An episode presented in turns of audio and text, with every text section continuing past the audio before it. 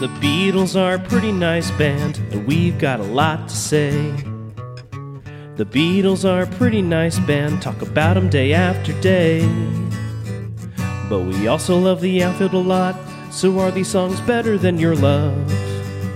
The Beatles are a pretty nice band, someday we'll judge if they're fine, oh yeah, someday we'll judge if they're fine. Piggies.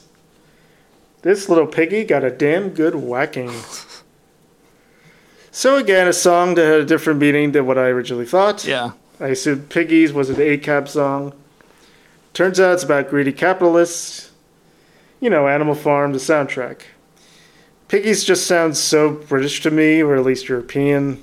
The strings of the harpsichord and George's vocal, what he sings the in the stall is the bridge. This is the only song where Charles Manson ruined any chance for me to say I really like it, unfortunately. But even if you don't consider his nonsense, I'm not a big fan of this one. Yeah, this is my least favorite of the you know the so-called animal suite, and you're right. It truly feels so British. like I can picture George wearing a white curled aristocratic wig as he sings this. if there was going to be like a music video, and maybe he did. Maybe he did. I don't know. And he really does play up that posh accent later in the song, w- along with that harps- harpsichord. Oh my god, the, the version I was listening to, which was the 2018 Giles Martin remix, it's just like really in your face that harpsichord. Uh, and the message he's going for here, I mean, as we all live through some late ca- state, late stage capitalism BS in current times, yeah, I get it. But as a pop song, eh,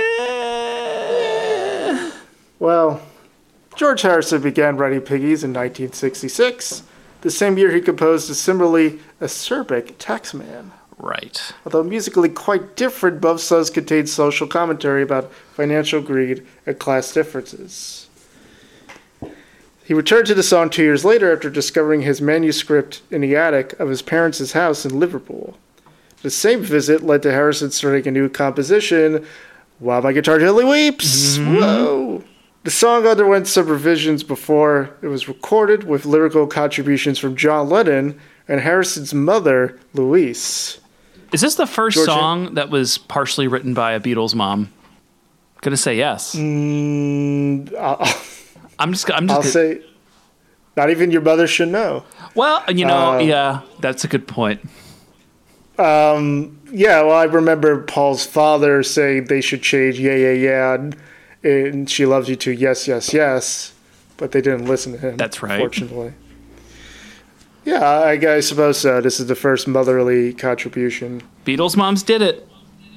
Beals my- uh, George Harrison said, Piggies is a social comment. I was stuck for one line in the middle till my mother came up with the lyric, What they need is a damn good whacking, which is a nice simple way of saying they need a good hiding.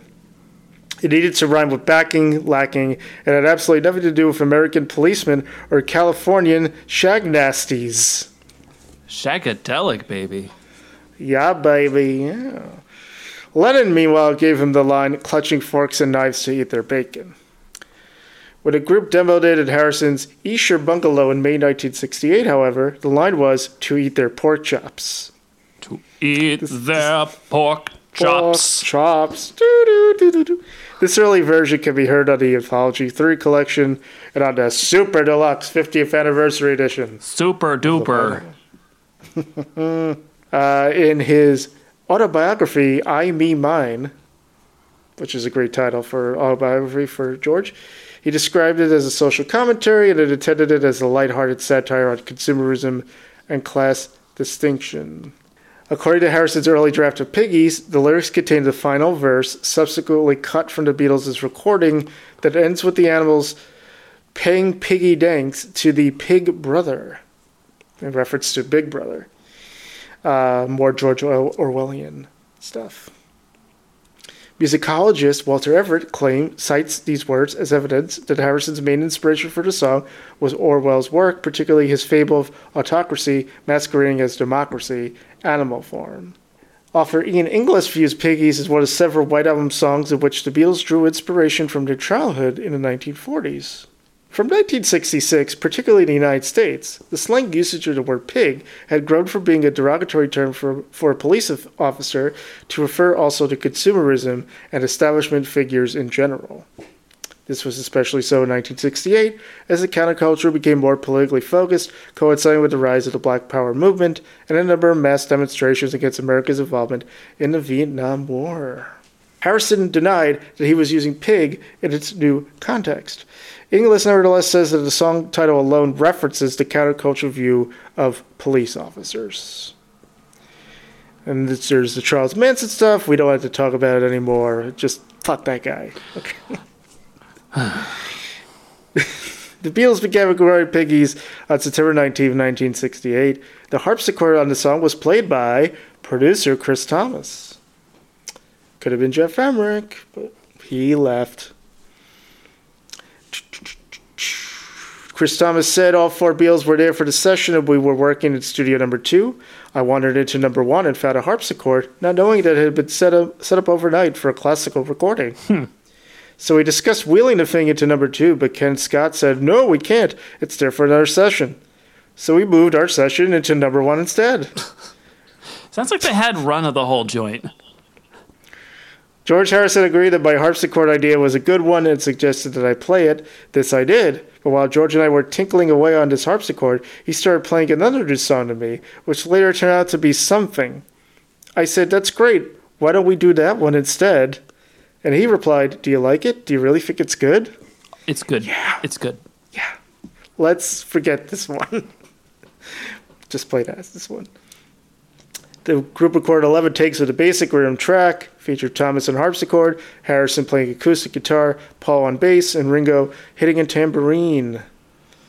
According to Thomas, McCartney also performed Let It Be, not attempted by the Beatles until January 1969, in between takes.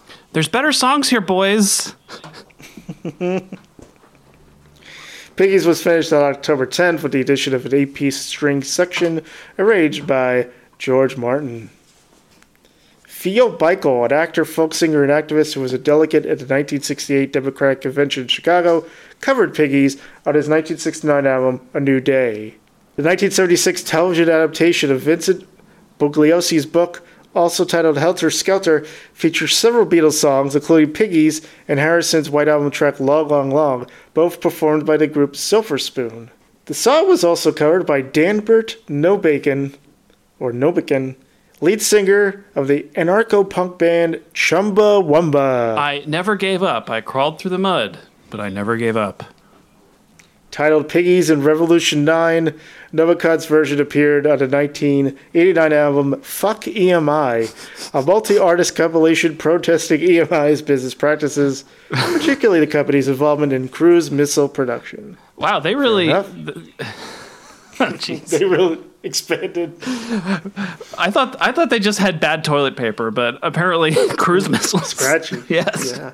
The harpsichord from the original Beatles recording was meshed with Jay Z's Change Clothes for a track on Danger Mouse's The Grey album in 2004. For the Beatles' 2006 remix album Love, compiled by George Martin and his son Giles, the harpsichord and cello parts were mixed into the ending of Strawberry Fields Forever. The song was covered by Pumajaw for the White Album Recovered, a CD distributed with the September 2008 issue of Mojo magazine. That same year, former Cars keyboardist Greg Hawkes issued a ukulele rendition on his album, The Beatles Uke. Love count, zero. Josie scale, gonna give this a, a Josie.